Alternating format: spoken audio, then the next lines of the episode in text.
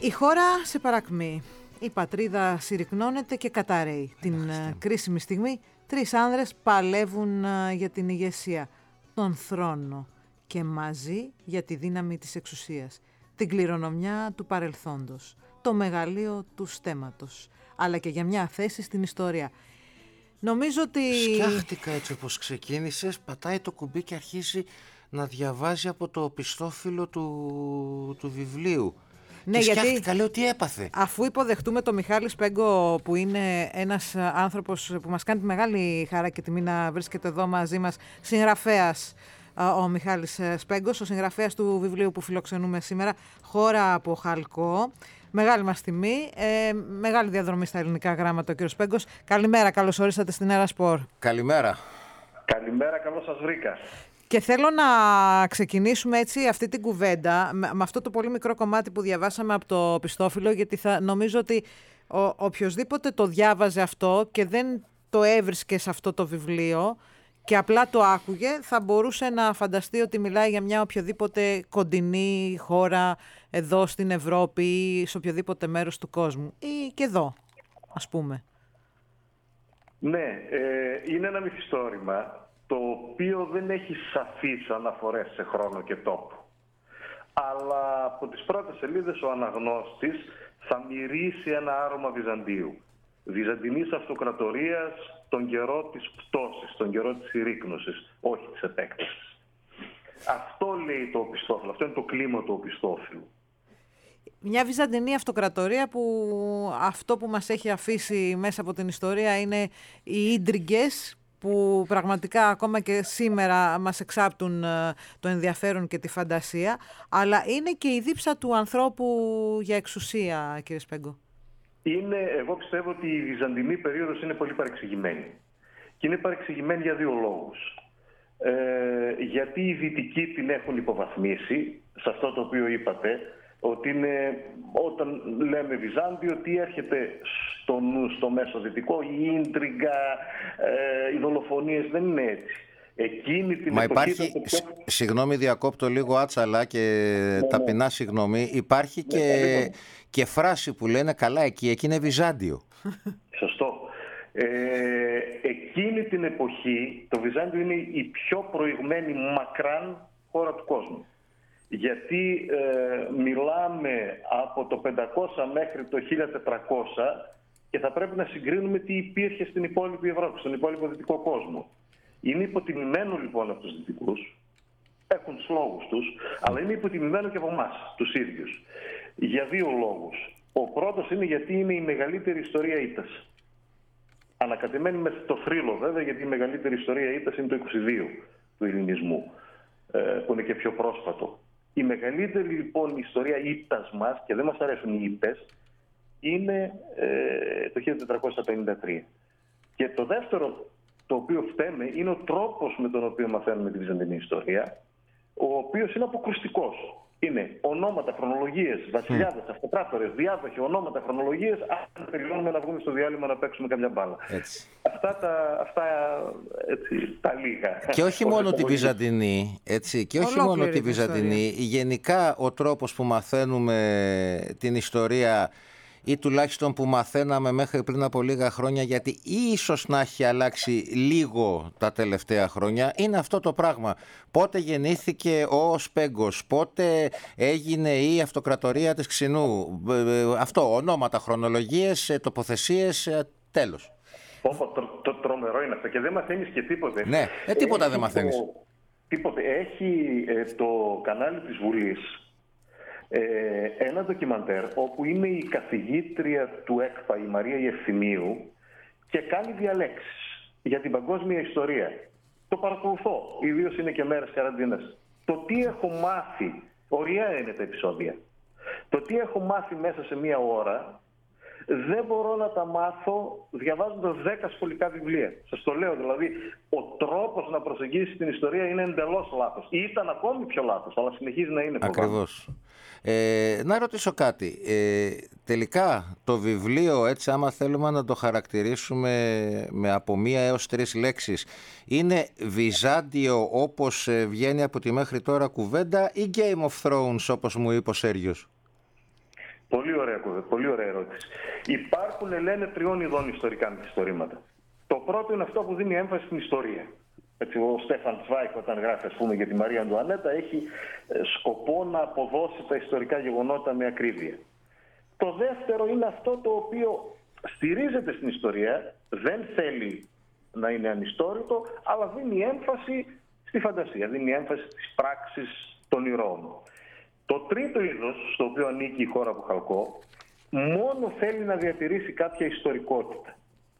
Ιστορικότητα λοιπόν όσον αφορά το Βυζάντιο, μην ψάξετε να βρείτε πραγματικά ιστορικά γεγονότα και περισσότερο φαντασία. Εδώ προσεγγίζει περισσότερο το Game of Thrones που είπε ο Σέργιος. Μάλιστα. Μάλιστα. Πολύ καλά μας τα είπε ο Σέργιος. λοιπόν, έχουμε σωστό, το σωστό πληροφοριοδότη. Κύριε Σπέγκο, για ναι. μιλήστε μας για, την, για το story, να το πω έτσι, του βιβλίου. Ελληνικά. Δηλαδή, ελληνικά, να το πω ελληνικά. Ε, Ποια, ποια είναι αυτή η ιστορία λοιπόν που φαίνεται γύρω από τους uh, τρεις αυτούς άνδρες που παλεύουν ουσιαστικά για την ηγεσία; Ωραία. Υπάρχει λοιπόν μια αυτοκρατορία, η δική μας αυτοκρατορία, δεν λέω η Βυζαντινή η ελληνική, του αναγνώστη, η οποία καταραίει. Και καταραίει εσωτερικά και εξωτερικά, γιατί υπάρχει ένας πολύ δυνατός επεκτατικός εχθρός. Εκεί λοιπόν υπάρχουν τρεις άντρες αυτοί οι τρεις διεκδικούν την αρχηγία. Γιατί, Γιατί λένε ότι εγώ θα σώσω τον κόσμο, εγώ θα σώσω τη χώρα. Αυτοί οι τρεις άντρες αντιπροσωπεύουν τελείως διαφορετικά πράγματα. Είναι και διαφορετικοί χαρακτήρες. Ε, θα υπάρξει λοιπόν ένας διπλός αγώνας. Ο πρώτος είναι για το ποιος θα κυριαρχήσει και ο δεύτερος είναι για το αν πραγματικά θα σώσει τη χώρα, για το αν θέλει να σώσει τη χώρα, για το αν ο αγώνας έγινε μόνο για την εξουσία ή και για την εξουσία αλλά και για να σώσει τη χώρα. Αυτά σε βασικές γραμμές. Αλλά όλα αυτά θα δοθούν, αν με αφήσετε μετά να πω και κάτι ποδοσφαιρικό για να δώσω την αναλογία, με ένα τρόπο αλλά Game of Thrones. Μάλιστα. Για πείτε και το ποδοσφαιρικό. Για, για να πούμε το ποδοσφαιρικό. Δεν το γλυτε... Το, ποδοσφαιρικό. Ε, ε, το 1990 είχα πάει στη Βραζιλία.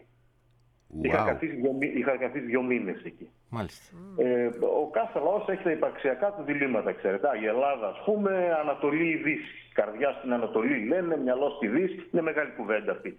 Στη Βραζιλία έχουν ένα δίλημα ποδοσφαιρικό, πραγματικό. Το οποίο ονομάζουν ζώγο bonito ή ζώγο εφεκτίβο. Δηλαδή, ποδόσφαιρο για να νικάμε ή ποδόσφαιρο για την ομορφιά. Ναι. Αυτό είναι πραγματικό δίλημα που έχει ο Βραζιλιάνος.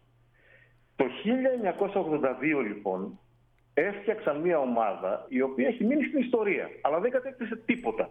Είναι η ομάδα του Τέλε Σαντάνα η περιβόητη. Είναι η ομάδα του Ζήκο, του Σόκρατες. Σόκρατες όλων αυτών. Η οποία βέβαια είχε πέσει στην ατυχία και σε μια πολύ καλή Ιταλία. Όχι, απλώς δεν είχε τερματοφύλακα. Ούτε άμυνα, ούτε άμυνα έχει. Ναι, ναι. Σωστό και αυτό. Και, σωστό και, και δυστυχώς το ποδόσφαιρο δεν είναι μόνο επίθεση. Ε, λοιπόν, αυτή η ομάδα χωρίς να έχει κατακτήσει τίποτε έμεινε ε, στην ιστορία. Μου έλεγε ένας φίλος μου, πες μου λέει ποιους ποδοσφαιριστές θυμάσαι από την Ιταλία που πήρε το παγκόσμιο κύπελο της Γερμανίας και τι θυμάσαι. Θυμάμαι το Ματεράτσι και το Ζιντάν, αλήθεια, αυτό θυμάμαι. Mm. Πες μου ποιους ποδοσφαιριστές θυμάσαι από το 82 από τη Βραζιλία, όλη την 11 Ναι. Το Game of Thrones, το, το Game of Thrones, Παναγία μου. Ο Παναγία. Το χώρα που θα πω, φιλοδοξώ να... Ναι, συγγνώμη. Δεν πειράζει, ωραίο ήταν φιλοδοξώ να είναι η Βραζιλία του Τέλε Σαντάνα. Μάλιστα. Το ευχόμαστε. να κάνω μια ερωτησούλα. Ναι, ναι. Ε, Όταν λέμε ότι ένας άνθρωπος ε, το μαρτύρησε χωρίς ξύλο και στο ξεκίνημα της εκπομπής ε, η Ευανθία, την, ε, τις σπουδές που έχετε κάνει, όταν λέμε ότι ένας άνθρωπος έχει σπουδάσει πυρηνικός φυσικός, που ναι, σημαίνει ε, βαθιά χωμένος... Βαθιά στην, σπουδή. Βαθιά σπουδή και εντελώς από την άλλη πλευρά των ε, φιλολογικών έτσι, καταστάσεων ναι, και ναι. μαθημάτων. Και, και, έχουμε μια κληρονομιά που αφήνεται ε, στα ελληνικά γράμματα, 8 βιβλία μέχρι τώρα. Κύριε Σπέγκου. Ναι, ναι. Πώς συνδυάζονται αυτά, νομίζω αυτό. Και, και αυτό που έχουμε στα χέρια μας είναι σχεδόν 700 λέξεις. Δεν είναι ένα διηγηματάκι των ε, 120 λέξεων, ας πούμε. 700 σελίδες. Ε, ναι, συγγνώμη, συγγνώμη, συγγνώμη. Ναι, έχω μείνει στο ναι. εφημεριδικό με τις λέξεις. Ναι, 700 σελίδες, συγγνώμη. Για πείτε μας λοιπόν, αγαπημένε συγγραφέα και, και, και έναν άνθρωπο έτσι που για μένα είναι μαγική η επιστήμη που, που ακολουθείτε, ίσως ε, επειδή δεν θα μπορούσα ποτέ να ασχοληθώ με κάτι τέτοιο, ε, πώς συνδυάζονται αυτά τα, τα δύο; Και το εντυπωσιακό με εσάς είναι ότι δεν γράφετε εμπνευσμένος από την επιστήμη σας, γιατί πολλοί το κάνουν αυτό. Ε, τα βιβλία σας είναι πραγματικά έτσι πολύ ωραία μυθιστορήματα που έχουν και κάποια στοιχεία ιστορικά, όπως το είπατε κι εσείς. Ναι, ναι. Ε, φαινομενικά δεν υπάρχει κανένα κοινό. Κι όμως, ε, η πυρηνική φυσική μου έμαθε την αναλυτική σκέψη. Ο τρόπος που λέω τις ιστορίες μου θέλω να πιστεύω ότι είναι αναλυτικός. Δηλαδή έχει αρχή, μέση και τέλος, έχει ανατροπές, η πυρηνική φυσική και αν έχει ανατροπές, δεν ξέρεις τι ψάχνεις και τι βρίσκεις, έχει ανατροπές, έχει κρυμμένα μυστικά, έχει αποκαλύψεις και το κυριότερο προσπαθώ να είναι όσο συναρταστική η γραφή μου όσο και η πυρηνική φυσική. Προσπαθώ, δεν ξέρω αν το καταφέρει. Μάλιστα. Εμείς ένα κομμάτι του βιβλίου που έτσι καταφέραμε να, να διαβάσουμε ε, θα το πω ότι σου κρατάει το ενδιαφέρον. Και είναι σαν να, το, σαν να μεταφέρεσαι στο Βυζάντιο εκείνα τα χρόνια και ζεις μέσα σε αυτή τη, την κατάσταση. Και, γιατί νομίζω ότι πέρα από αυτό που λέτε ότι όλα αυτά είναι ένα μυθιστόρημα, αλλά η δίψα του ανθρώπου για την ε, εξουσία ε, είναι πέρα από το μύθο, έτσι δεν είναι; Ναι, ε, σκοπός μου, πέρα από αυτά τα πολύ ωραία που λέμε, πέρα από το ζώγο Μπονίτο, όπως είπαμε προηγουμένως, είναι μετά το τέλος του μυθιστορήματος ο αναγνώτης να αναρωτηθεί ορισμένα πράγματα. Δηλαδή να ταυτιστεί ή να μην ταυτιστεί με κάποιον από τους τρεις ήρωες και σε συγκεκριμένες φάσεις να αναρωτηθεί τι πήγε λάθος ή τι θα μπορούσε να μην είχε πάει λάθος. Αν συμβεί αυτό το πράγμα, γιατί υπάρχει πολιτική συνιστόσα του βιβλίου, αλίμονο, τότε εγώ θα είμαι πολύ ικανοποιημένος. Μάλιστα. Κύριε Σπέγκο, καλό τάξιδο. Σας ευχαριστούμε πάρα πολύ για την κουβέντα. Ε, ήταν ωραία γιατί είχε τα πάντα, μέχρι και μπάλα είχε. Μέχρι και, και, και ζώγο μπονίτο και ζώγο εφεκτίβο είχε. Μπράβο, αλίμονο, είναι λατρεμένη η Ιερά Σπορ. Αλήθεια, δεν είναι αγαπημένη απλώς, είναι λατρεμένη. Σας ευχαριστούμε, πάρα πολύ για τα καλά σας λόγια. Και καλή επιτυχία και σε αυτό το βιβλίο να έχετε. Να είστε καλά. Να είστε καλά. Και να επαναλάβουμε για μία ακόμα φορά εδώ, έτσι μιας και μας δίνετε ευκαιρία, το είπαμε και στην προηγούμενη εκπομπή, το αίτημα των εκδοτών και των συγγραφέων να μείνουν ανοιχτά τα βιβλιοπολία κατά τη διάρκεια της καραντίνας, γιατί ο κόσμος έχει ανάγκη, έχει ανάγκη να, να διαβάζει. Ναι, ναι. Έτσι, να, να είστε καλά, σας ευχαριστούμε, ευχαριστούμε πολύ. Καλή σας μέρα. Καλημέρα, γεια σας.